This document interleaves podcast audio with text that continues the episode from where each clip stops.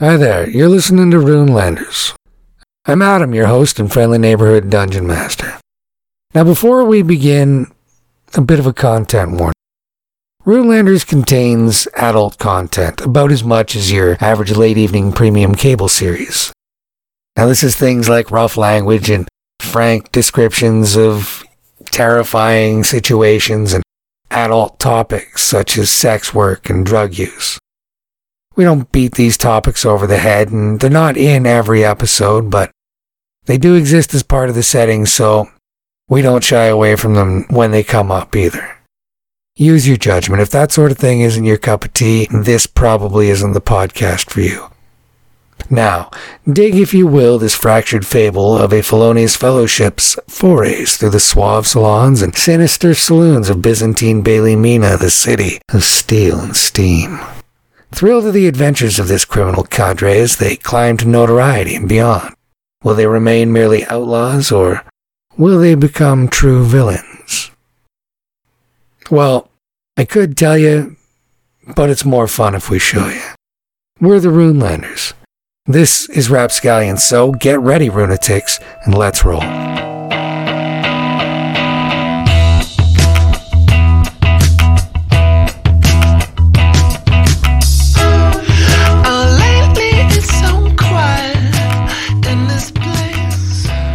Welcome to Season 0, Episode 2. This is Life in Lost Acre, a series of short stories which didn't really fit in with the momentum of the rat job last season, but which nonetheless moved the overplot forward. They feature different ones of the Rapscallions at different points in the timeline, so as we begin, Magma is settling in to Rapscallion's manor. It's a couple of days after Nari has taken the deed from Thrasher, but a couple of days before the Nigels become a problem and she heads out to Farshell. Have a listen. Magma, what are you up to? was that she's probably up on the attic level, causing a bit of a ruckus. Uh, has probably turned the uh, the combat room and made it like pretty much ready for everybody. Emptied out everything that was in the like the crates and the boxes and blah blah blah. It was a lot of cans and uh, like old paint and like boxes of wallpaper tape and things like that. You know the uh, the stuff that you don't really use that you just kind of box up and keep for years until eventually, you know, you move out and wind up throwing it away or leaving it behind. Well, I mean, she'll uh I mean, she'll have fun with the the rolls of tape at the very least. I mean, she'll juggle them and she'll, you know, throw them up and make the make the attempt to either punch at them or, you know, kick them into targets and you know whatnot. Sure. As you're uh, looking through these boxes, you move. Uh, you know, th- th- there's a little closet over in the corner you thought might be a, a water closet, but no, it's it is just a little storage closet. Um, within, you're moving some boxes around to see, like, you know, what how big the room actually is. Uh, it's got that dry sort of. Uh, been away like that that dry attic smell you know dusty and undisturbed and warm from the house below uh, but you get in there and you're moving some boxes around and this uh, book falls out from between two boxes. When you open it up you see that it's a family album. The people depicted in this album they're uh, you know they look like regular people until you see like past where the the the hand drawn and oils and, and watercolor pictures run out and uh, the new tintype photographs from the last 50 years start uh, start taking over. And then uh, they seem to stop just before the animated ones of the recent magic you know the the thermo industrial revolution era ones the uh the ones that move and talk and make noise. But uh these ones like the people look like human beings perhaps a little thicker in build but uh, it's when you see them pictured next to other things like horses where uh, you know there's a picture of the patriarch and his oldest son, and uh, the boy is, you know, like a letter, which you can't read because the photos just faded too much by this point. But uh, it appears to be some sort of acceptance letter, and the the father's sitting there with his his distinguished, you know, gray whiskers and his bowler hat and his, you know, his, his fashionable suit from a boat. By the look of it, probably forty to forty five years ago. Um, and like the neighborhood is well lit, but uh, they're standing right next to a a draft wagon, and uh, it's pulled by Clydesdales. You can tell they're Clydesdales, and uh, these horses come up to the old man's shoulder.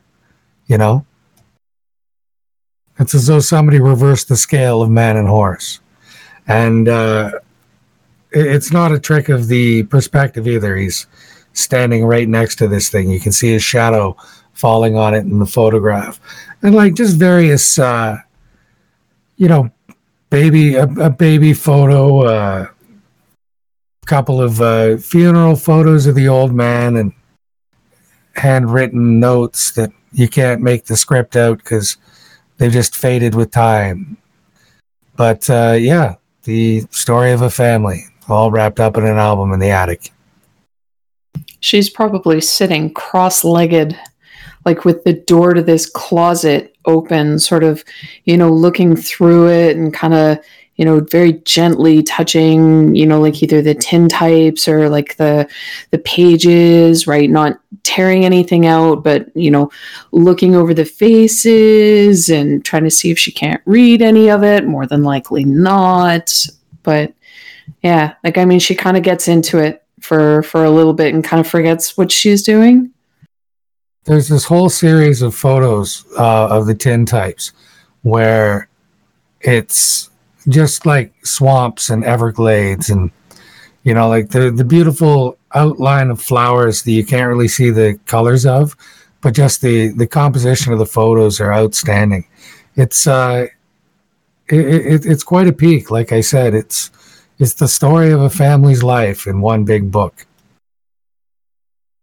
She uh you know, eventually after she's finished with it, she kind of very gently closes it and deliberately sets it aside um, in a spot where she will be able to see it once she's, I guess, finished either cleaning up her training or anything like that. She doesn't want to put it back into. She doesn't want to put it back into the closet. Um, and then once once she's done that, she'll kind of go back to, you know, cleaning up things and making enough room for more than just herself to be able to get in there to do any sort of training that's needing to be done. You know, breaking down the boxes, putting things in the closet that need to go in the closet, etc., etc. All right, Arabet, you are in the neighborhood on some uh, other business. You're collecting some of your bona fides for uh, the next round of guild, the next round of guild examinations. Um, it's a pain in the ass, really, but uh, you're in the neighborhood of the manor, so you pop in to have a sandwich, and uh, just as you're about to take your first bite of your hastily crammed together lunch, you hear a the sound of splintering wood from uh, the fourth floor. Everything okay up there? She kind of stops what she's doing because she thought she heard something. Not entirely sure. She kind of pauses for a minute or two, waits for, you know, some like some other sign that there's somebody else in the house before she kind of slips over to the door and says, "Is anyone else in here?" There's a lot of noise here, Stitch. You're just having a nice peaceful nap on the settee by the fireplace, which is always burning. And the, this place is typically fairly quiet, but now it's crawling with people and there's lots of noise. Why can't they just be quiet? Why can't these? Uh, uh, I'm here. Who else? Is there ghosts? She, uh, you kind of hear a chuckle from the fourth floor, and it's, sorry, Stitchy, go back to snoozing. Oh no, no, no! I'm I'm up now. It's fine. Eh, what are you doing? I smell peanut butter. You can imagine at this point he slinks along, his nose slightly in the air, sniffing this way, sniffing that way. The, the, the way that some animals may do. Sometimes his mouth stays open a little bit, and he remembers to close it as he kind of stalks over. He's not quiet. Um, even though he pads gently, Arabet can hear him slowly making his way to the kitchen. I smell peanut butter. And some of that good apple jam you picked up at the market the other week. Oh, uh, sorry, Bet. I I thought maybe you, you were Magma. I, I think I heard her too. Or maybe it was the Mega Ghost. No problem, Stitchy. I was wondering what all the noise on the fourth floor was. Yeah, yeah, I think it's her up there. I think she's become a carpenter. Well, let's go up and see what she's doing. Yes, because if she's making anything out of wood, I want to know about it and learn how to do it. Yes, yes. Here, here's some of that peanut butter and apple jam. Uh, well, I couldn't possibly. Well, okay, it's fine, thank you. So we go upstairs with our snacks and see what uh, what Magma's been doing. yes. All right. Well, Arabet, you uh, take a month. You, you you take a big bite of your sandwich, um, and uh, follow Stitch out into the main room as uh, you hear keys in the front door. Yep. Hold on a second. Bet. Someone's coming in. They're using keys. We don't even use keys. You can hear a man and a woman speaking on the other side of the door. Uh, if you want to give me a perception check, um, go ahead. Fifteen. Uh, 10. All right. Um, you are perhaps just listening a little harder than Stitch, but uh, by the cadence of their voices, it sounds like Nari and Ziva have arrived. We switch the focus to outside, where Nari is uh, loaded down with packages. He's got uh, both of his arms stacked full while Ziva fusses with her purse to get the keys out and make them work in the crummy old lock. I like that crummy old lock. I I opened the door from the other side. Well, Ziva, what you were saying? So then there was like, oh, hi. I thought I heard a couple hulus. Ha ha. Uh, greetings. Uh, uh, are there any more coming? Uh, should I make some tea or coffee or mm, wine? Oh my god, coffee and wine. I'd have coffee if you're making it. And uh, where should I put these? Ziva? Got like a load of boxes I'm Yeah, trying she- to she- stare around. Uh, yeah, you just uh, set those off on a side table as you walk in. This place was uh, like all gray, aged wood floorboards and, you know, crumbling, uh, peeling varnish and stuff like this, like two weeks ago, right? And then you set it up almost overnight to be the rat trap. And uh, in the past couple of weeks, like 20 days. It's been, well, it, you, you find you like spending time here better than at your own place. There's that table, everybody's got their own chair. Like, it's comfortable, it suits you. Um, you know, like, as you come in, you see, uh, Arabet's chewing on like a toasted peanut butter sandwich and Stitch is right behind him, and there's some noise upstairs. And uh, Magma, you hear the noise from the door downstairs, and sounds like people are here. So, uh, with a little bit of hand wavium, I'm eventually going to have you all convening over a late morning brunch slash tea at the table. And uh, even though Calder isn't here, you can all have your board meeting. Go ahead. Uh, did you did you want some more? Uh, while I'm up, I'll get you some more. Uh, hold on, it's still warm. Magma kind of looks over at Stitch and uh, sort of waves at him gently with a, a look on her, her face, like, dude, just chillax kind of deal. Uh, and it's like, no, no, Stitchy, just just sit down, darling. We've got some things we need to talk about. Uh, all right, Maggie, that's fine. So she, Yes. you know, looks over at Nari and Ziva and says, Well, I'm glad that the two of you are here. What's in the boxes? I have to ask. Although, a more pressing matter, she turns and looks at Arabet and says, um, I'm super happy. Happy. Yes, I believe happy, overjoyed is the term I suppose I should be using about your current thesis work for the guild. Um, I do have some concerns, though. You had mentioned something about having 60 days. Now, 60 days for what? To get your thesis finished. And then after that, what happens, Arabet? Well, after 60 days, I become responsible to pay guild dues for the.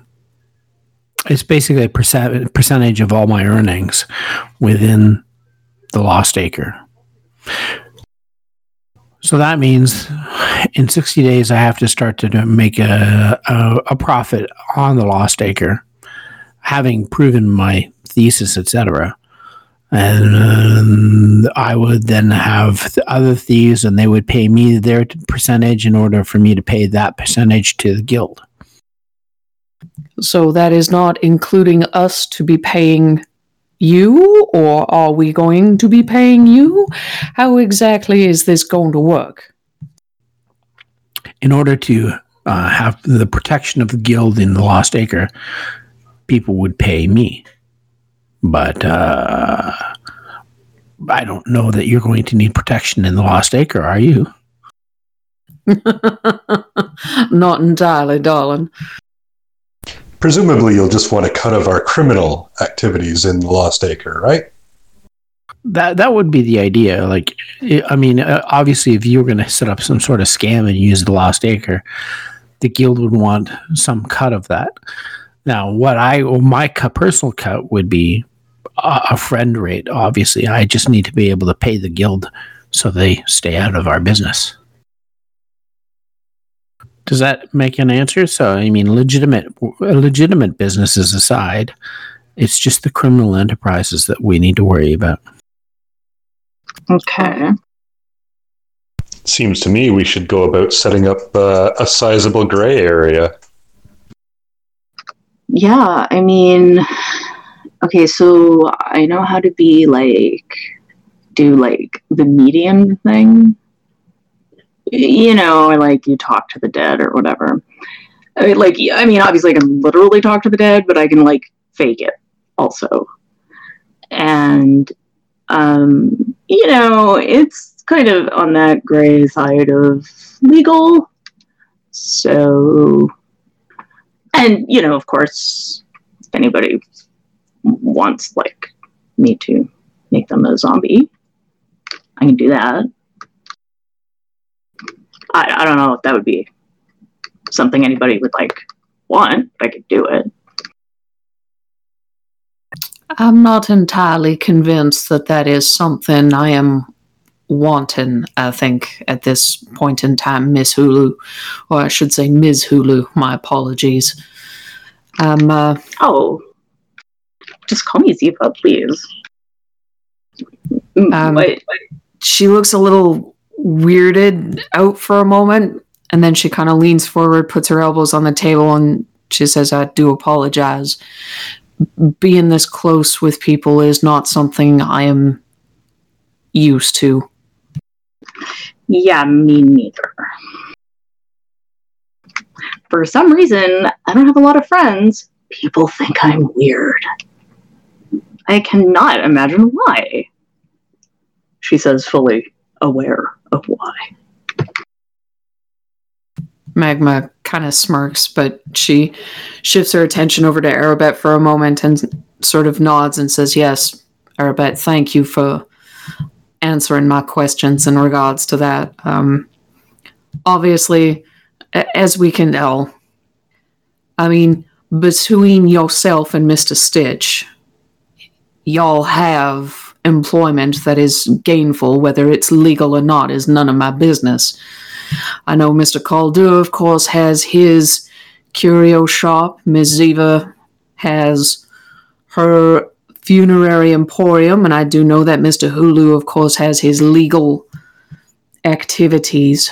It'll be, I think, upon me to go and try and find something of my own. We'll see, I suppose, how well that goes. I can always use um, help, Magma. She sort of nods at Stitch and says, Well, of course, I'll help you in whatever way that you need there, Fuzzy. I don't mind helping you out. Oh, good. You can be my nurse. What exactly am I nursing? Oh, the sick. Um, uh, we'll, we'll leave it at the word sick. She sort of looks slightly uncomfortable, and uh, you know her brow knits. You can see, of course, the the crease between the eyebrows. She tilts her head and says, "Well, it's a little bit further from what I normally do, but while I was in the Ludus, I of course was given a rudimentary sort of introduction on how to set bones and splints and stop bleeding and whatnot by my uncle." Oh, fantastic. You're hired. Uh, I can't pay you, but you know, it gets you some good experience and it gets you out there. It gives you some sort of purpose, helping the poor, uh, helping the misfortunate. Um, there's a little bit of money involved, but that usually goes right back into, uh, um, in well, into drugs and in other things uh, that are absolutely necessary for the job, of course. She kind of you know laces her fingers together you know with the the teacup sort of in the middle kind of tilts her head and nods sort of in understanding and acknowledgement of what stitch has said is i don't think i'll ever truly be able to leave the fighting behind. It's but it is one of those things where i really have no desire to go back to fighting within the luduses or doing the circuit or any such thing. It's it's high time I left that life behind me, I think. I may have some papers for you to serve. Um, Arabet, could you maybe like explain a little more what you're gonna do exactly? Arabet swallows a sandwich. Well, so I'm going to train up on a, my apprentice Timothy, and I'm going to get more apprentices and train them up. Try to entice some journeymen into the uh, into the Lost Acre, and then I'm going to charge every legitimate business to run in my area, Okay. and that should set up a background income that will help uh, satisfy the guilt. But the real thing I'm going to do is, well, the boat job, right? And if I can do the boat job, they'll make me a master. And if they make me a master, then we can operate as to our heart's content within the city of Bailimina. Because we'll have the approval of the guild one uh, in one sort or another, right? Okay. So were you gonna get Magma's like be your nurse on the boat? No, I believe Mr. Arabet, uh, our, our, our goal, at least for me, is to be fighting Mr. Colson, I believe, in the in the arena uh, over at Greenwich. The issue is that Imperial officers, and I know this from a little bit of my background, is that Imperial officers are not supposed to be fighting in such ways. It is uh, conduct unbecoming, as as far as I understood it. So if he gets caught fighting in any sort of illegal or any sort of arena type of, of bare knuckle boxing fight of any sort, that could mean his dismissal. Oh, that's great if you catch him. So, yeah, that'll be awesome. And then we leverage Mr. Col- excuse me, Mr. Colson into helping us. And that, Ziva, is where your brother probably comes in. Okay. I think I have just the outfit. Ooh, which one? You say he could get in trouble with the Navy? Well, I have just the uniform. Say the uh, the Attorney General, the naval. Uh, what what are they called again? I'm gonna have to get this uh, the language right before it happens. I suppose. I believe it's the judge advocate. Yes, that's the one. Yes, the Judge Advocate General. I think uh, I think a run in after the fight with uh with him, them. Yes. Either way, Uh, how are we going to legitimately bring that in, though? Like, who do you think would squeal on Colson? We know. Absolutely, we know. But do, do we want it falling back on us? Oh, I'll I'll be the I'll I'll, I'll be the judge advocate general. I'll I'll dress up and everything. It'll be it'll be hilarious. So, as the judge advocate, you, you're going to walk into Grenick's bar? No, but if I beat the all living bejesus out of Colson, he's going to have to explain how it happened. The judge advocate general don't have to walk into Greenwich. He just has to basically corner Colson, and somehow it's going to have to get out in regards to Colson's activities. Stitch looks over at Magma and he looks her up and down for a moment and kind of judges her for a bit. I uh, I've seen you in action more than I wanted to.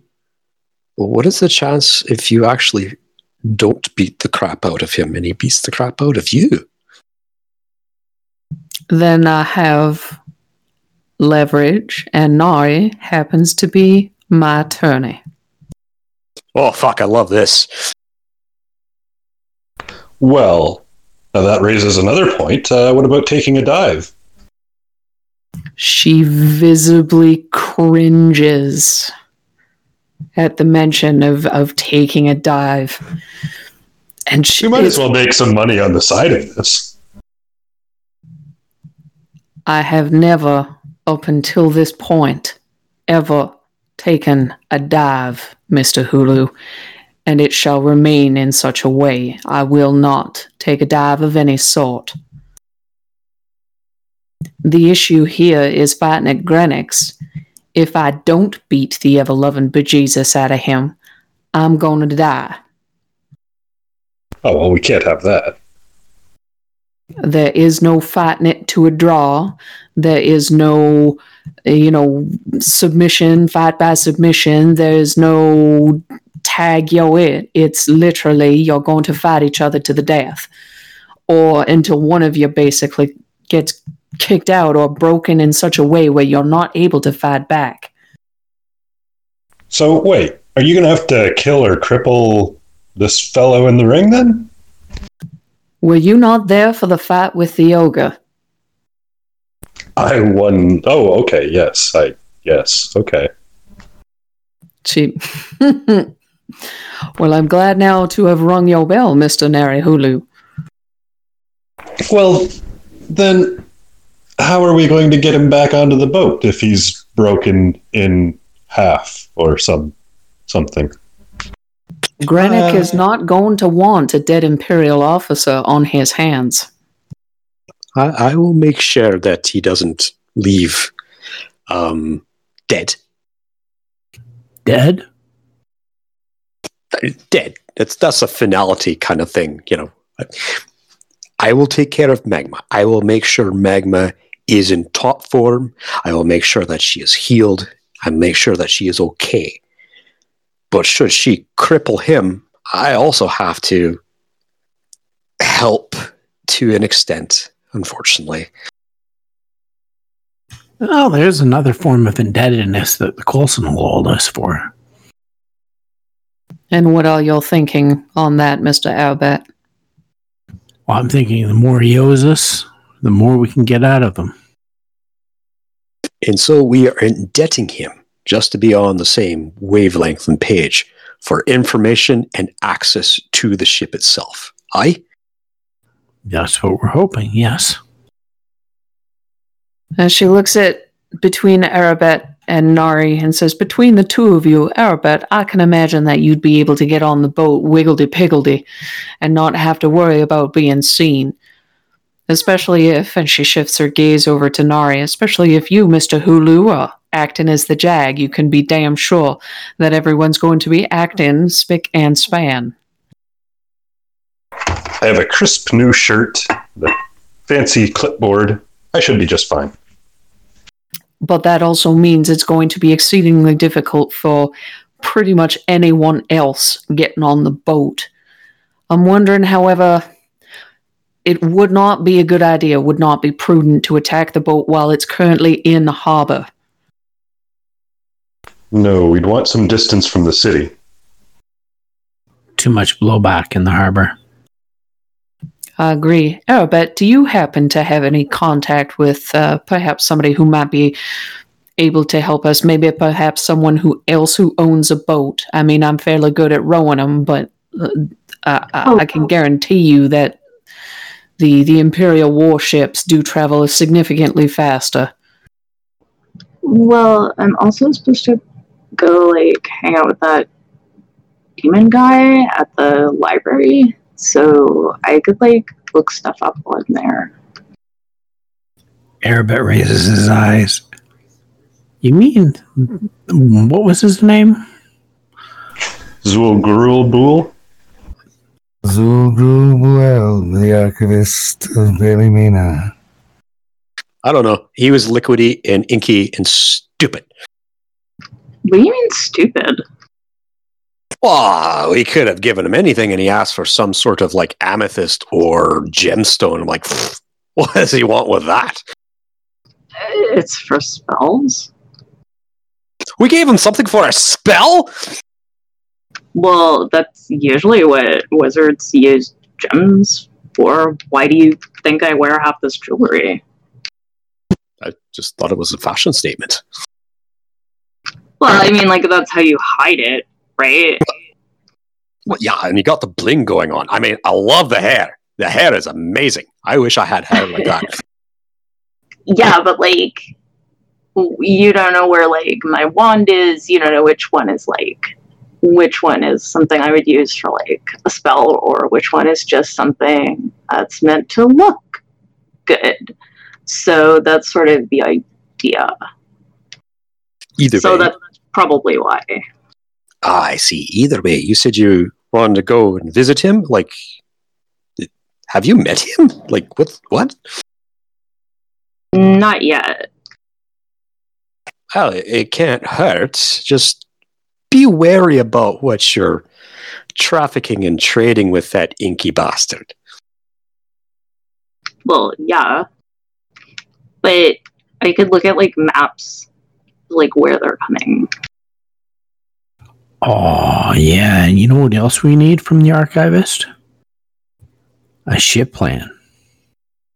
Oh yeah, I can do that. Is there any bet? Is, is there any legwork we should be doing leading up to this? I mean, Maggie here's got to get ready for the fight. The lawyer over there has to get ready for that. Ziva's going to have to go talk. Is there anything else we should be doing? Uh, Any, like, anything? I- Anything come to mind? Yeah, we're going to need some equipment. And I'm going to have to try and find a pirate that's willing to help us out. So, I I do know that the halflings uh, and as well as the goblins tend to do a lot of trade out of port. And they got two different harbors, for what I understand, two different areas of the docks, and they unload and load ships quite frequently. They may know of some pirates. Uh, just saying. Well, at the very least, we may be able to speak with any number of the uh, newfound companions over at the Took Distillery and Brewery. Perhaps Mickey may be able to help us out. If not, maybe one of his companions, if they're still not pissy at us, if you catch my drift. And with that, there's a hammering on the door. Oh, of course. Why not? Eh, Did we not give Calder a fucking key? I'm sure Calder does have a key. And uh, this hammering seems to be coming from about naval height, everybody. Uh, shall I get it? No, I can go get it. That's fine, Stitchy. You've been doing a lot of running around. I like running. You're gonna give yourself the zoomies, Mr. Stitch. Sit down. And she uh she kind of chuckles a little bit and you know motions for him to stay down and she'll uh she'll get up and kind of go over to the door. And it's like there is no squeak on the floor wherever she wherever she steps right? Her feet are bare. You cannot hear a damn thing.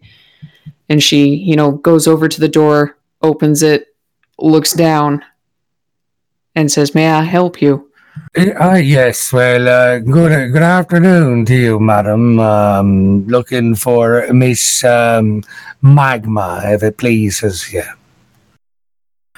one of her eyebrows raises very very very high she kind of tilts her head a little bit and says well who's asking and why Well, now, ma'am, my name is Thomas uh, Underhill.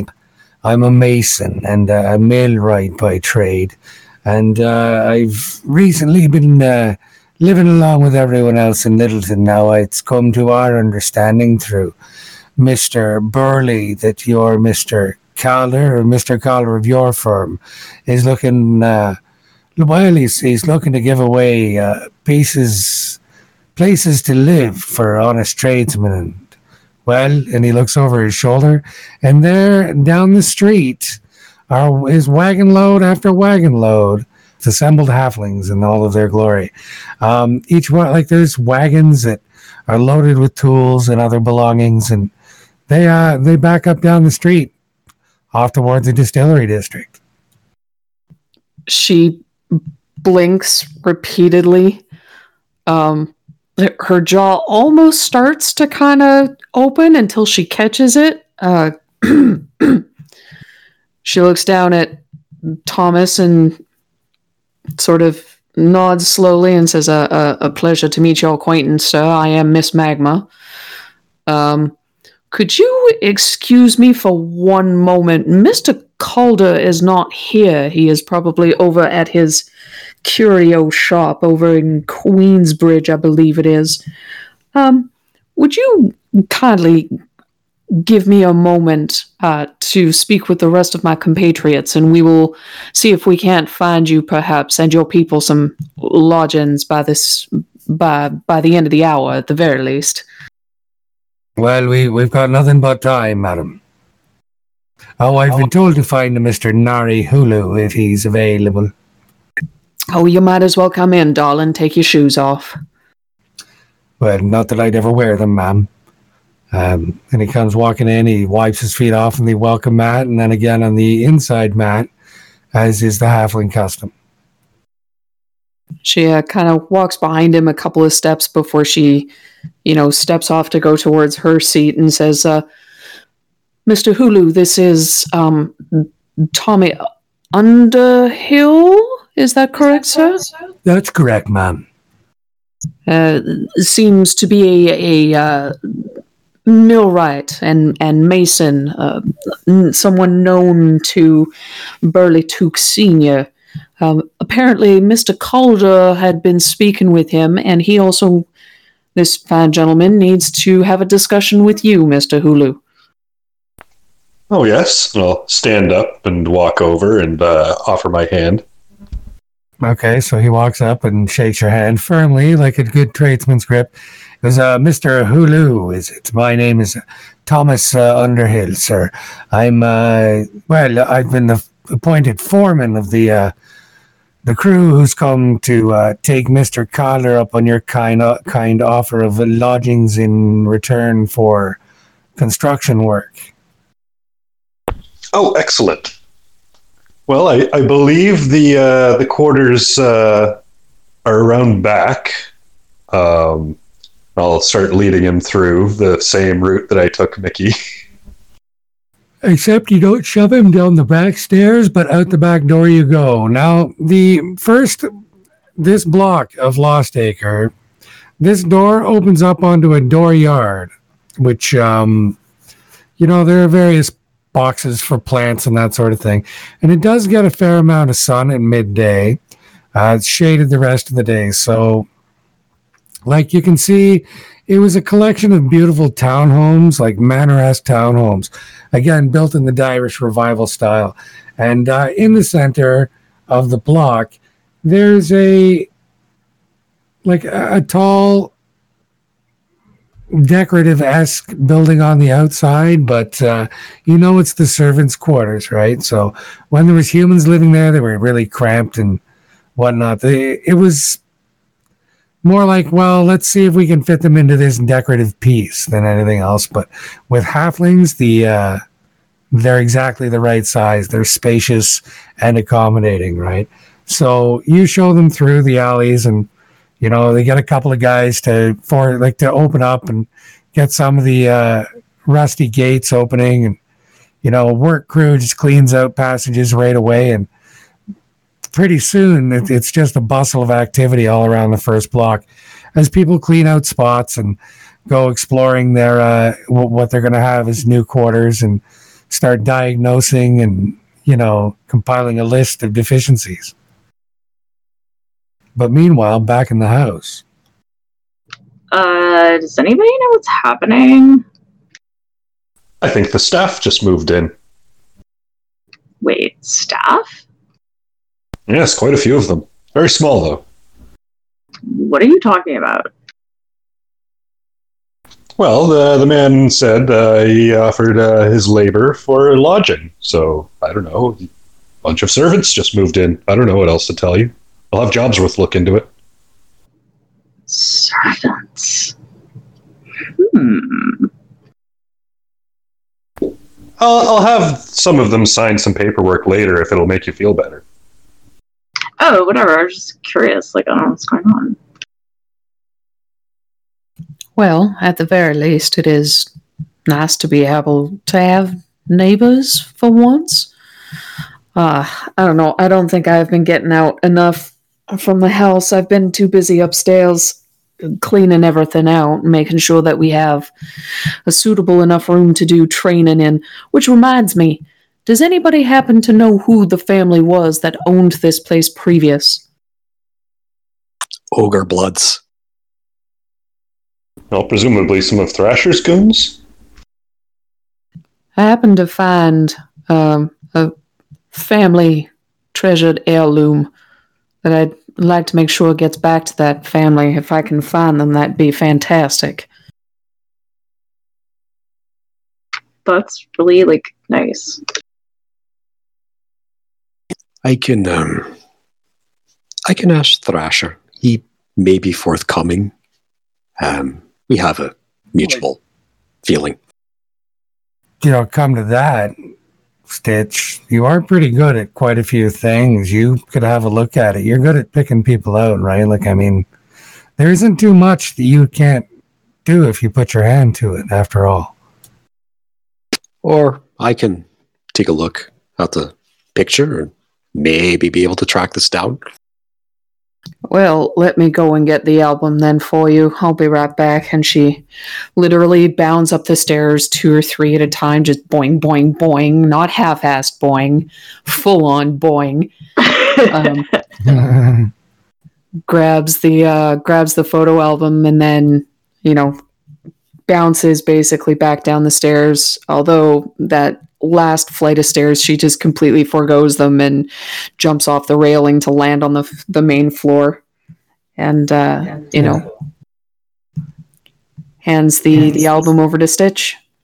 It's about the size of your average family Bible. You know, one of those four inch thick by twelve by or sorry, by twenty four by thirty six inch bastards. That weighs two hundred pounds. I am very familiar with my grandmother's books. All right. Well, it's it's much like one of those. So this is what she comes downstairs with and puts on the table. Uh, Open it up. There's probably like one of those clasps, right? Like those old silver clasps on, it, and he kind of pops it open, opens it up, and starts leafing through. It's brass and it's kind of corroded and green and you know it, it's been popped open recently by magma so it opens easily enough but uh, you can tell it had been stuck recently Yeah, that's fairly old. Yeah. Oh, the dust. What a wonderful dust. Well, let's see here, let's see here. Oh, oh interesting.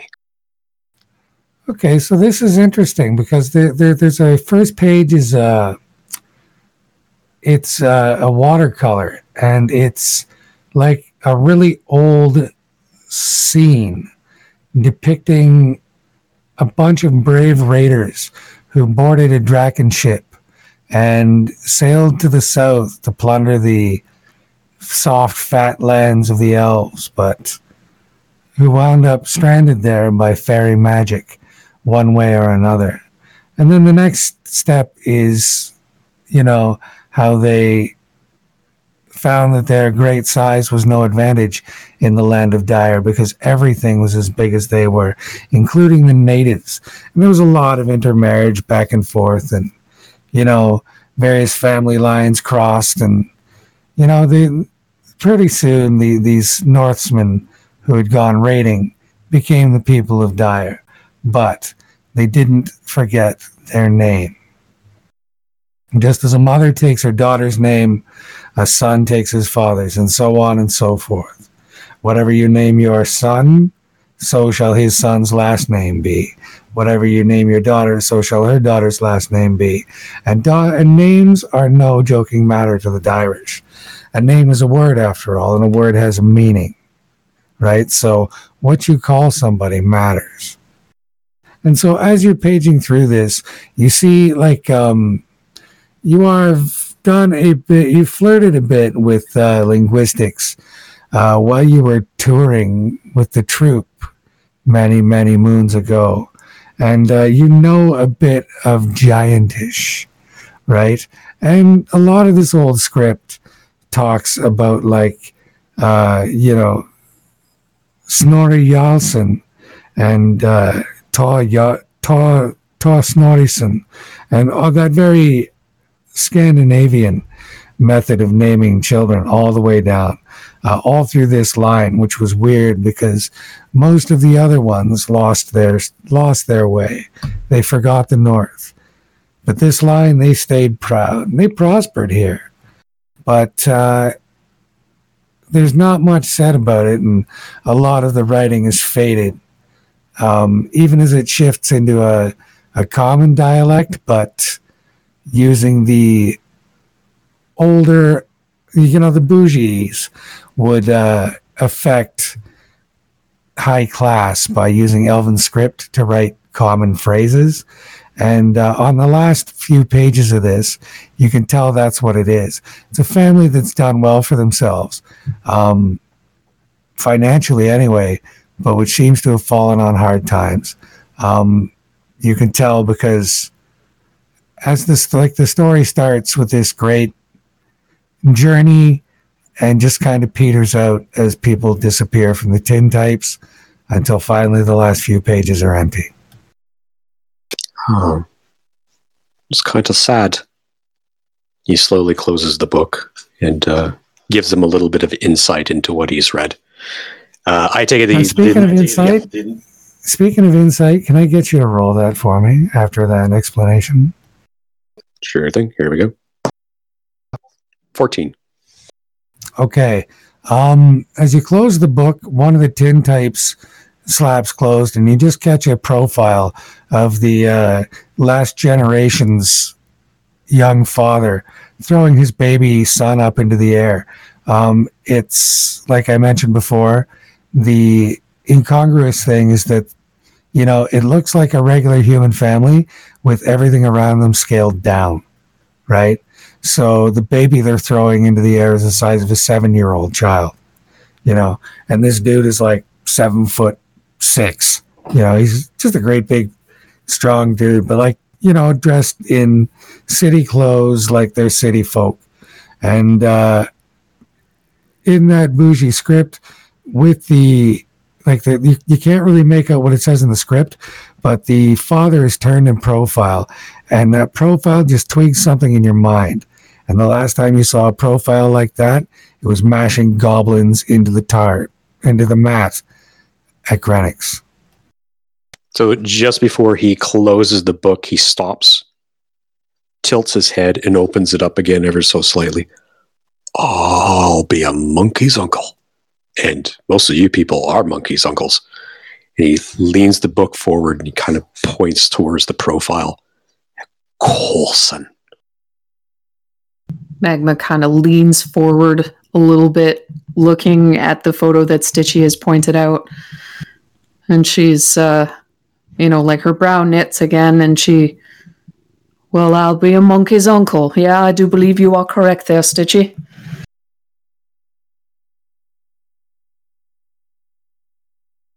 Um, Wait, sorry. who is it? It's Colson. Look at, I mean, the the it, it's almost a spitting image of him. Like it doesn't say his name, but looks just like him. It makes perfect sense. Hmm. The Irish are giant born, or as I like to call them, ogre blood. But yeah, it this was their home, or at least partially. I think we should go. Uh, Magma, you were you were cleaning up and found this, right? Yeah, that's correct. It was tucked into the uh, the closet in the attic. So all of this that I've been able to look at would suggest that this family fell on hard times and probably had to sell this house and go off making a living somewhere else. This is their house. This is where they lived.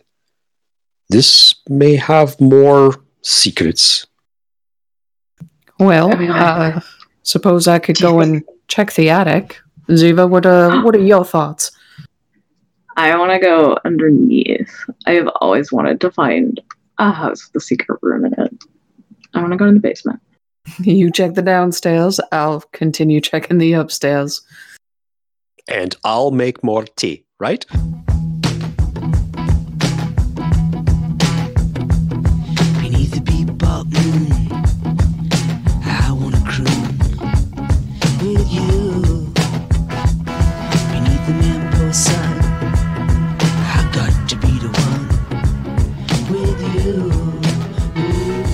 Now, this next tale is called Bet Borrows Boots. But before we get to the borrowing first, we must discuss Jaehaerys. So, when we speak of Jaehaerys, we have to speak of him not a savage gladiator, but as clan leader, you know, as number example, the zero example to look for in Balamina orcs, you see, because he remember what old ways are, but still makes room for new ways. This has always been orcish way. And so, we see him as he walk along Fish Street, and he turn down Copper Penny Road, and he stop by a cart, and he stand and he look to see where the sun go and he see that the sun is born off all of the mist. And so he looked to the lady at the cart, and she smiled at him, and he smiled back at her, and she cannot smile anymore because Jahiri's teeth is so beautiful, you see.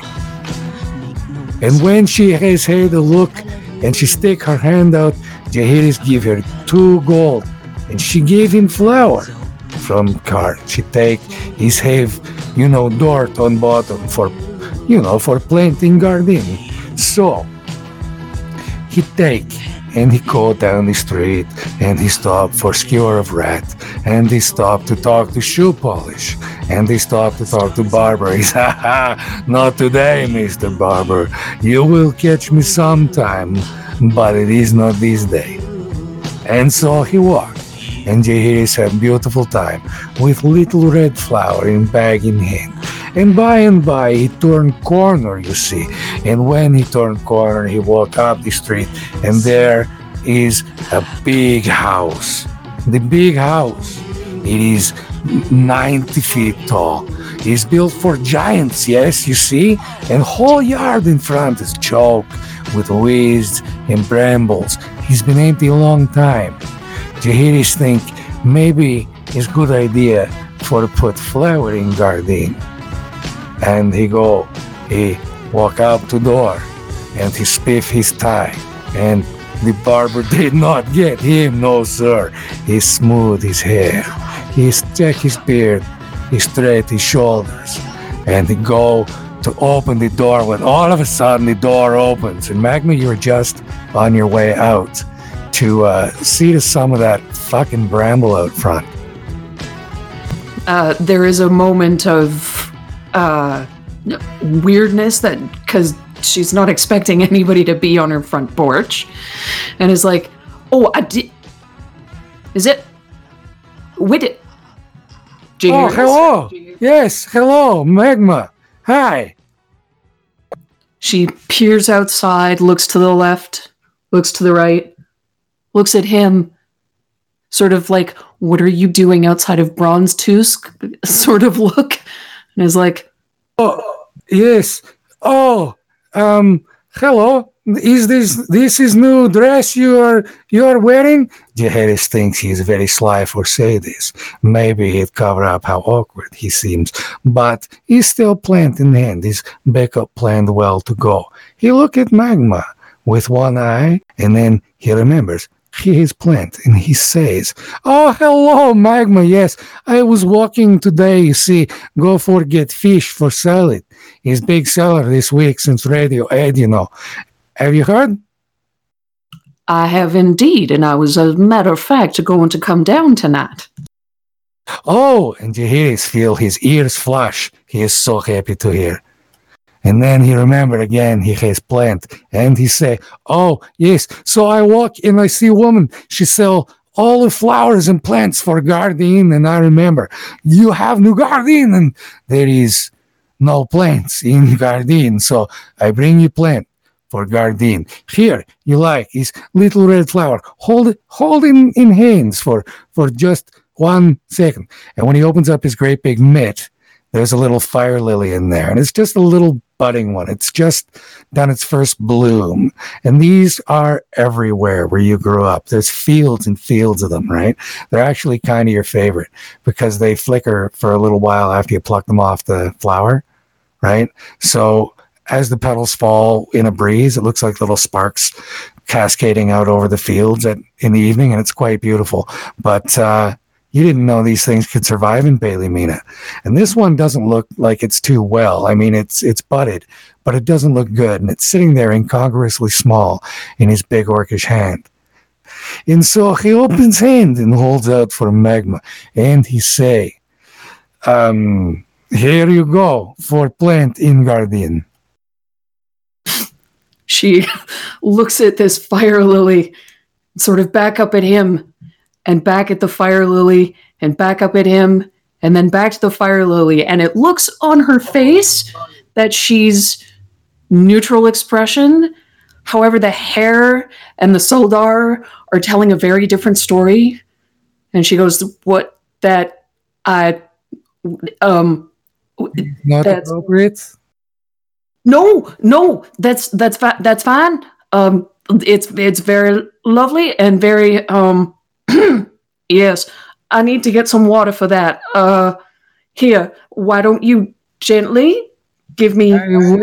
I'll, I'll wait here. We plant out here. I need to talk to you without um, just you and me, please. I have things for say to you. Is um, I will tell you. Okay, It's not, it's, it's not bad. Please come back. I help you in garden. We plant. Um, yes, I'll uh, I'll go get some water and some tools. I'll be right. And she rushes off. Arabet, Yes. there's nothing else for it, man. Um, for the guild trials, y- you're going to do acrobatics and uh, legerdemain and stealth. You have to; they're your strong suits. But uh, if you're planning what if if you if you want your plan to go off based on the mental map you have from being in the place for the last couple weeks, you're going to need some insurance. Like you're going to have to get up somewhere high uh, and uh, quickly because you know it's good. The place is it's a den of thieves, man. It's a den of thieves, testing only- thieves. The only time you're safe is when you're not touching anything, right? And uh, you've seen those boots that Calder gave Magma, and uh, if they are what you think they are, you they would help. Hmm. Where's Magma? Probably. She's probably over at the manor right now because uh, she spends all of her time there lately. I don't think she even goes to that apartment that was rented a couple months ago. Probably got like I don't know. Nobody's seen her there. She always seems to be at the manor whenever you're around. Anyway. Okay, I'll hop skip over to the manor. All right. So you uh, let yourself out of the greenhouse and lock it, and uh, off into the foggy Bailey Mina morning. Meanwhile, Magma, you've uh, got in the water and uh, whatever you needed to do inside, if you're ready. Yeah, she's probably grabbed like a handful of like gardening tools and um, has tried to wrestle the floof that is her hair back into some sort of semblance of uh, containment. However successful that is is completely up to you. Um, and she really, it's r- really it's a tight ponytail at the nape, but a campfire that's rolling over your shoulders and across your bust and down your back and stuff. Right? Think Qui Gon Jinn style. Oh, yay! Fantastic. Um, yes, the Soldar and the hair are very much telling the different story. If that so-. Yep, it's all good. But yeah, so and you've got all these lovely little soldar which are tracing the curves and line in the dragon lines of your body and stuff like that. And they're like they suddenly flare like they, they can all flare at once, right? Like as of a sudden emotion. Um, embarrassment, shock, fear, uh, hate, love, envy, whatever, right? Anything can make your solar flare. The intensity of the heat um kind of gives off the general feel of the emotion but most people aren't really that notable like they're not really that observant they can't pick it up right um, you have to be really like a high very perceptive you know um, so most people can't read solar. jin can read soldar you haven't seen another Gene in a while so um, as your soldar kind of un- involuntarily kind of glow up out of your copper skin and trace their way up your neck and face uh, you know and your hair kind of goes from being just like worn like that to being a, a campfire which pours down on bu- pours down from your brow over the back of your shoulders and down your back um, you go out to see Jaharis you've also you know it's a little misty out so maybe a robe or something for a cover up so because it's brisk. Yeah, she'd probably be wearing something anyway, just to kind of like a gardening jacket i'm imagining i'm sorry to be yeah, yeah, pretty much to try and keep things clean at the very least, so she's not tracking it into the house. right so uh up to you. So yeah, she you know comes back, sets things down, um, kind of looks over to the the brambles and the weeds, and says, "Well, there's really nothing for it, I'm afraid, but oh, I'm wondering if perhaps maybe a little bit of." Well, a little bit of charred something or other might not perk this soil back up. I mean, I know. She kind of looks over at the fire lily in in Jahiris's big mitt and kind of looks away again very sharply and is like, "No, n- uh, no, uh, I do believe some. Let okay, right?" And then you know produces flame in her hand to try and burn away some of the um, the weeds. Um, and kind of mix them, mix that char in with the with the soil in order to kind of make it a little bit richer. Jahiris keeps very straight face, but holy smoke, did everybody see that? That was incredible. She had the fire. It came out of nowhere, just made the things explode, the flames burn down. Very good idea. So good for Cardine. Okay, so keep calm. Now, everybody on the outside saw Harris's poker face just drop, and he almost like pours his fire lily out, but then like kind of remembers to compose his hand. He's just like awestruck by this sudden gout of flame that pretty much sets the whole garden out front of the place on fire. As uh, awesome as that is, what's even more awesome is the way that, if you don't mind my taking one liberty, as I have to yet adjust you from Janazi to Jin, Miss Magna, Miss Magma, is uh, that the flames uh, that she's cast onto this brush burn nothing but the brush because she steps like just one step away from Jaharis, whispers the uh, kind of whispers the sutra to light the garden up, and then there's another sort of crackling, lilting sound that she makes. And uh, although everything should be on fire, it's just the weeds and brambles. None of the fencing, nothing like that. The fire just burns pretty much what it's told to and uh, crackles away in the background. It looks, at the moment, like a garden planted of fire. Sort of happy with that, she um, she uh, kind of goes over and starts to kind of mulch the the the ashes with the um uh like with the soil. And then kind of you know carefully motions uh Jahiris over and says well we might as well get this planted and get some water on it. Hopefully it'll thrive. Have you have you ever seen these before? Um, these these lilies. Yes the the the flowers have you ever seen the things that they can do Oh, they are little red flowers. He, he look reminds me of fire. I think you have Gardine. It reminds me of you. Do you? Uh, she kind of nods, right? A little bit of a grin. Again, the Soldar and her hair are telling a completely different story in, ter- in regards to her emotional state. But she very gently takes the flower and very carefully and very deliberately plants it in the garden and sort of covers the root. And as she's kind of doing this, she's like, well, they had they had a few of these back home and in the evening when the sky's just right when the petals start to drop on them they they're almost like this box that come off a fire if if if you know what i mean and as he tips this little lily into your hands, the second it touches, like the, the second the bag touches your palms, um, you get like a sudden tingle up your, like up the back of your hands and the back of your wrists and forearms. And uh, your soldar just, it feels like they drain right out of your face and your forearms flare up and the back, of you, like your hands are all suddenly like bright orange Mendy lights that uh, then go out and this plant blooms. Another couple of flowers just pop, pop, and these ones burst into flames. she kind of stops a moment and says oh well that's interesting i don't i don't recall them doing that before. Um she's gonna try and maybe pump maybe like a point of key into them see what see what sort of happens. The uh, w- when you do this, the thing grows visibly, and roots poke out of the bag.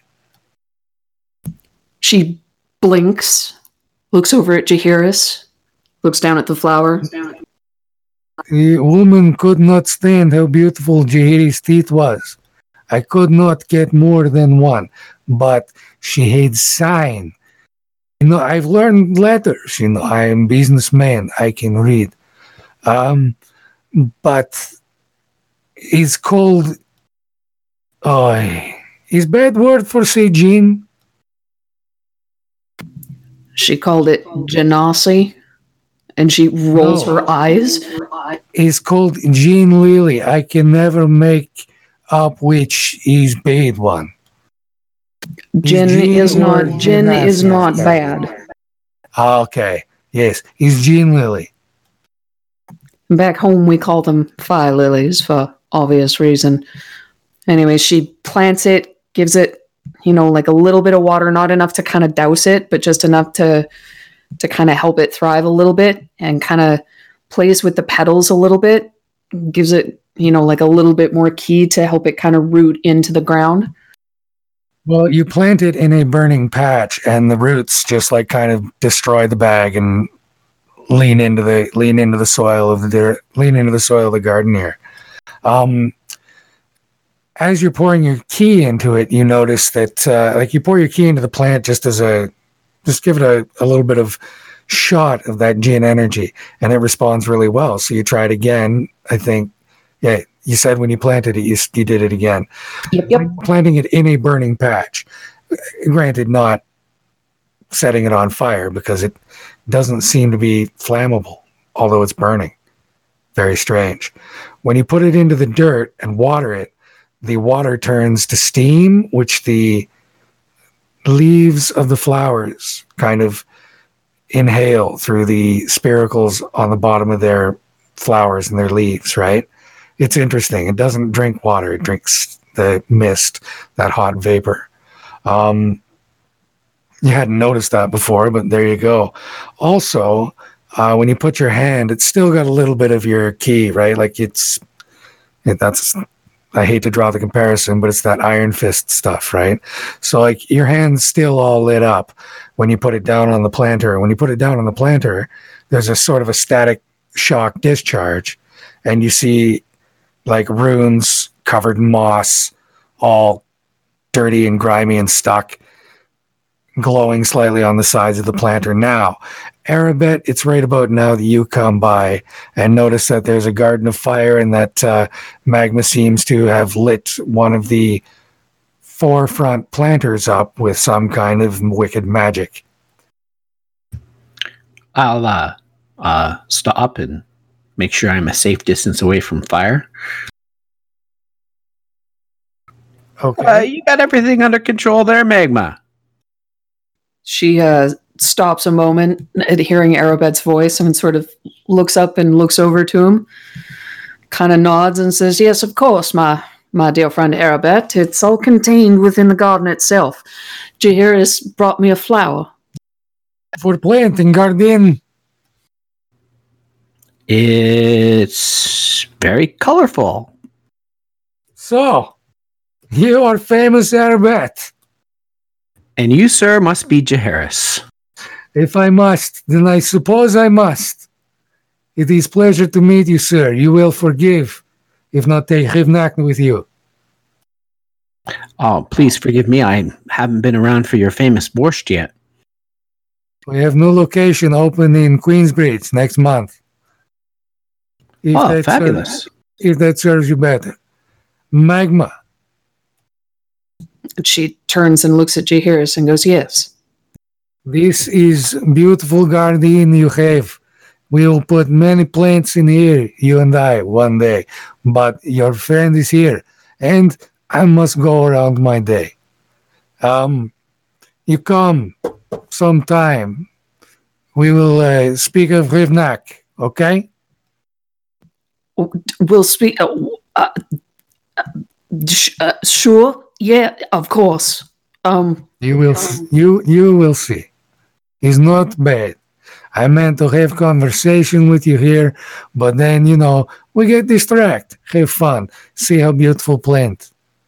It's come along beautifully. This will be. This house needs more fire. You know, it needs more life. Needs more magma, and so I bring plant for Garden, Mister Arabet. Please excuse me. I go. A pleasure again.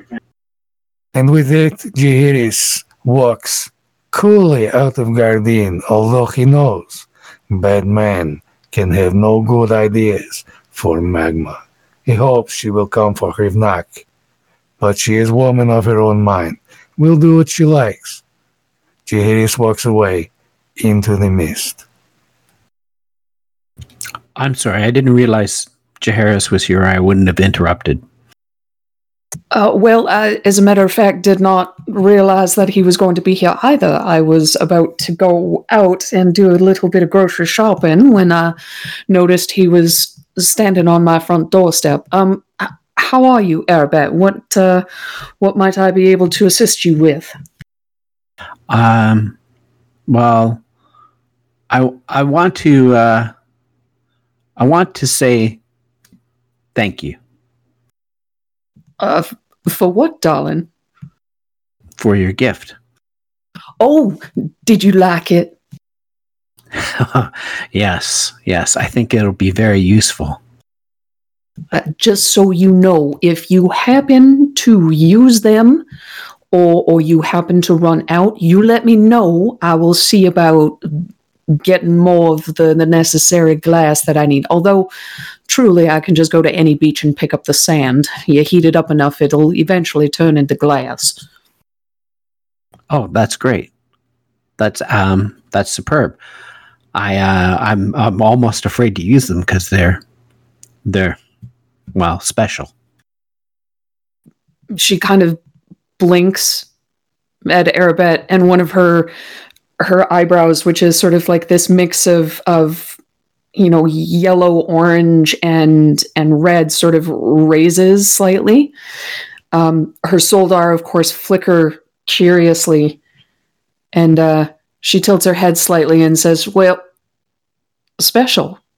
As that's a very interesting descriptor there, Arabet. Why, why are they special? I mean, aside from the fact that they're a gift, uh, I mean, they were to welcome you to the manor. It's it was a housewarming gift. Indeed. And I feel very warm and welcome to the house. Thank you. Um which begs the point. I'm here to ask you for another favor. She kind of tilts her head slightly back and eyeballs him and says, "Oh, and what favor would you be asking of me now?" Can we hit the rooftops? Oh, I thought you'd never ask. As she starts to bound up. Arabet will follow. So I, I gather you're pretty good at this. Yeah, she basically bounces back and forth up the uh like up the walls between like say the house and and like the next building, like the building directly next to it. Even if they're like more than five feet apart, she just boing boing boing boing boing, almost like a pinball until she's up on top of the roof and says, You were saying? You're quite good at this. Well, they had me running laps when I was still in the ludus. Do you need a hand up, darling? No, I I think I can manage.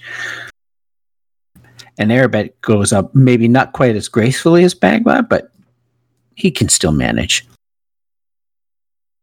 So in the Ludus, uh I don't know. I, I don't know what a Ludus would be like actually. a lot of training day in day out going through forms for the most part although it's my training was slightly different if under my uncle's tutelage um, he, did things slightly differently than the ludus did and i think he gave me he certainly gave me some extracurriculars when it came to my learning while i was there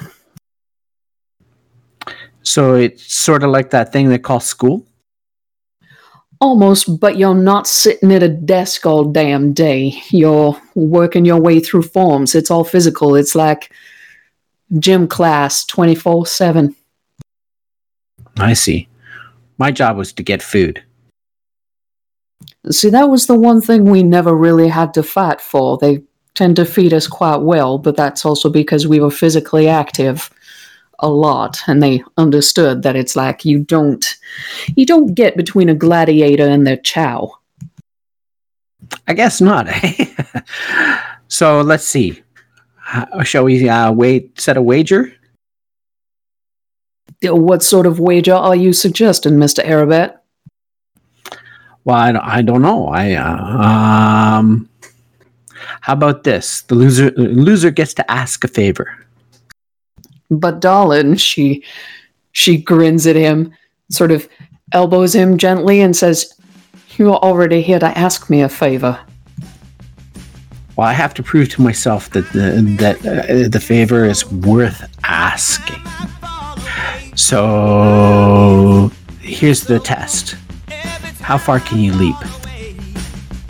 She sort of squints her eyes, looks around, points sort of directly due south to another another building that's maybe about 45 feet away and says, I can more than likely make it to the other roof And without hurting yourself? without hurting myself. I would very much like to see that. Well, all right. So she starts to kind of stretch a little bit and then literally takes one of her feet and holds it like above her head and then lets it go and then does the same with the other one. And I uh, hope that's not a prerequisite. no, no, I just like showing off. It's fine. And she'll, uh, yeah, she'll make the jump. Uh, you know, she'll basically back up maybe about five feet, take a five foot step, and then boing. Um, yeah. Arabet calls. Can you make it back too?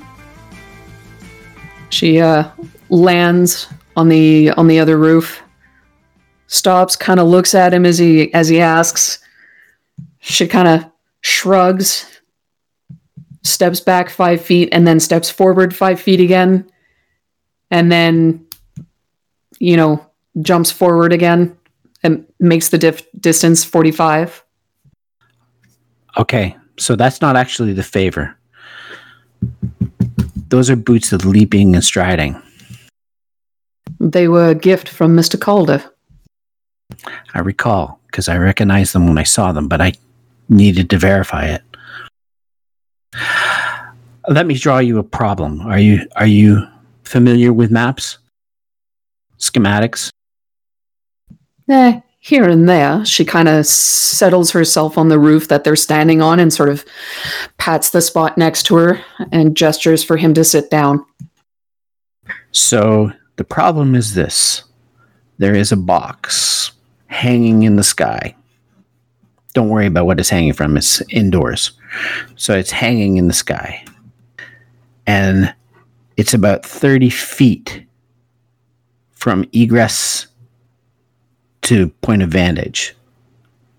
So I will have about that five foot step you're talking about to make that jump, if it's at all possible, to get to that vantage point, the egress point, that is.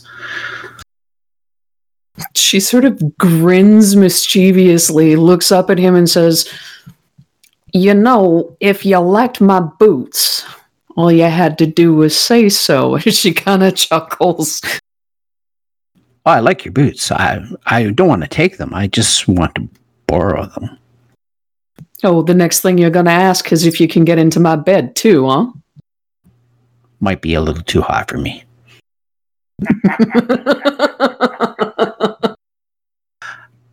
So, um, if you could lend me your boots, I've never really asked anyone to lend me something. Usually, I just steal it. So, uh, I, if you would lend them, I will promise to return them. Oh, so there's a favor to be exchanged, is there? All right. And she kind There of is, starts there is. think. It looks like she's kind of thinking the Soldar and her hair kind of flickering a little bit. She's like, "Is this for your your uh, journeyman apprentice master's thesis thing? Is that what that's about?" Yes, exactly. It's my journeyman test. I'm not allowed weapons or tools. And these won't count as tools. They'll call, count as improvisation. She sort of narrows her eyes in thought and kind of, you know, crosses her legs. Looks like she's almost doing like a meditative kind of stance or meditative kind of sitting position. She says, Well, I suppose it would behoove me to help you. If only because if you don't pass this and if you fuck this up colossally, it means that, mm, well, the rest of us are also up shit creek without a paddle, including your Mr. Stitch. And quite frankly, I'm rather fond of Mr. Stitchy. Me too. I wouldn't ask you if I thought. Well, no. I'll I'll be honest. There is another way. It's just that it's, the other way is not guaranteed. You're attempting to stack the odds in your favor, Mr. Arabet, and I do believe that that would be something that your testers, that your professors, that your graders, markers, instructors would be judging you on as well as your resourcefulness to be able to overcome and adapt to a situation. Indeed. They might also appreciate the fact that I somehow was resourceful enough to show up with said item in the first place. Hmm, yes, I agree. Now, keeping in mind, Mr. Arabet, she sort of, again, pats for him to kind of sit down. Do you remember where you found me? Yes, ma'am. I'm very happy to have gotten you out of there. Do you remember what I was wearing that day, Arabet? I wasn't looking at your clothes, to be honest. I was looking at what you were doing to the other guy. Z. also, you are very observant. I do appreciate that. No, is um, I've been wearing the same things, the same clothing, the same tunic, the same salwar, the same sandals, the same shoes since I left the Ludus. Those were literally the things off my back. So when you came to fetch me from the mines, you literally brought me and everything that I initially ended up in Bailey Mina with. I've not purchased anything for myself, or gotten anything for myself, or stolen anything for myself, or effectively done anything for myself. So having someone look after me, I suppose, would be the best way to term it. To have someone give me a gift in return, or one that I had given them. To be able to be given a pair of shoes that are not so thread bare that I can literally tell you what type of stone I happen to be stepping on is very meaningful. I can appreciate that. This means, Mr. Arabet, that your favor will also have to be equally as meaningful. That's the only thing I'll ask in return. Indeed. I uh, want you to know that I will not not ruin your life.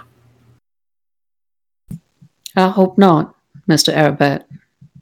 So far you have so far you have been perhaps not someone I can trust, as in I've just met you, but you've proven to me that you are a person of quality, and that is important. And you, Magma? I didn't think I could have friends. Well, starting to consider you and our little misfit band of ragtag individuals more than just friends and more like family to me, but that's also because I I don't really have family of my own, Arabet. That makes two of us. She kind of nods and then says, Well, seems like we're more alike than we initially, I think, realized. It's interesting what happens when you stop gaming the system and start thinking about other things. So, what other things have you been thinking about, Mr. Arabet? Oh, I don't know. How it would be nice to be off the street, so to speak. I didn't ever expect to be taking a test with the guild. And I never thought, well, I never thought I'd have Stitch as a friend, that's for sure. And for someone who grew up in Bailey Mina, you have to understand the humans here kind of suck. Hmm. Yes, I am starting to learn that. I'm, uh, I was literally fresh off the boat when uh, the miner, the mining community, mm, person who does most of the recruiting, looked at me and was like, "Oh, you poor dear, let's get you some work in the mines." And of course, I was unaware of exactly what that would entail. And he wined and dined me. I'll give him that. He put on a good, put on a good show. But that's not exactly what I got. Uh, I suppose. Suppose in situations like that, and the situation I came from, it makes it very difficult for me to trust people. And I'm sure you appreciate such a thing, Mr. Arabet. I do. I do. So, sister, the test is in a few days, and I'll ask for the boots before I go. All right, sounds good to me. Again, I'll leave it up to you to decide what the favor is as payment. Just make sure that you know that it is of equal value as to what I'm giving you. For sure. Something that only the two of us can appreciate. She chuckles. I mean, aside from a, you know, flaming garden. Yes, and that was rather spectacular, I must admit. I've never seen a flaming garden before. It's a specific type of flower, as a matter of fact, that is native to where I am originally from in Pradua. They um they are particularly beautiful when the when the petals begin to drop off them. They almost look like bits and pieces of fire or ember that would come off come off a singular flame. It's quite lovely. Where the hell did Jaharis find a flower from Padua? You know, I I quite honestly I I don't know. He said he was walking and that he was talking with people and that he happened to spot this particular flower at a a flower stall. Uh, I'm assuming. Um, said it reminded him of me and that it needed to be here. That orc is amazing. It is indeed. Um, I'm rather troubled as to how I'm supposed to think of him, but I suppose give it some time. Just like everything else, time will sort it out. Sometimes the key is to be very still.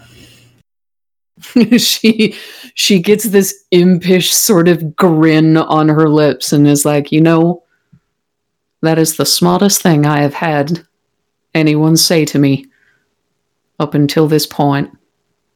Thank you for that reminder, Arabet. Very good. So, um, first one down buys dinner. Done. she zips down. Not before Arabet. Arabet just jumps. What's your fall speed?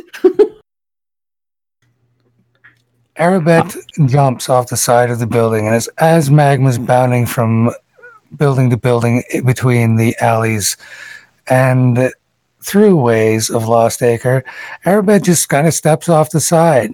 Magma looks at him a little wide eyed for a second because, again, sounded like, you know, what's your fall speed? So he steps off, and uh, one, two, three awnings later, he reaches out deftly and catches a drain pipe which comes off the wall and bends slowly to deposit him gently on the ground beneath.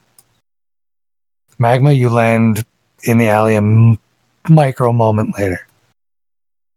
So dinner's on me. Oh, fantastic. Maybe not rat on a stick this time, huh? Maybe not. Maybe not. How about borscht? Oh my god.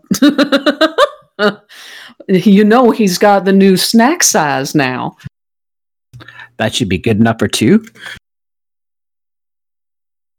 And off they trail into the mists, chuckling companionably arm in arm.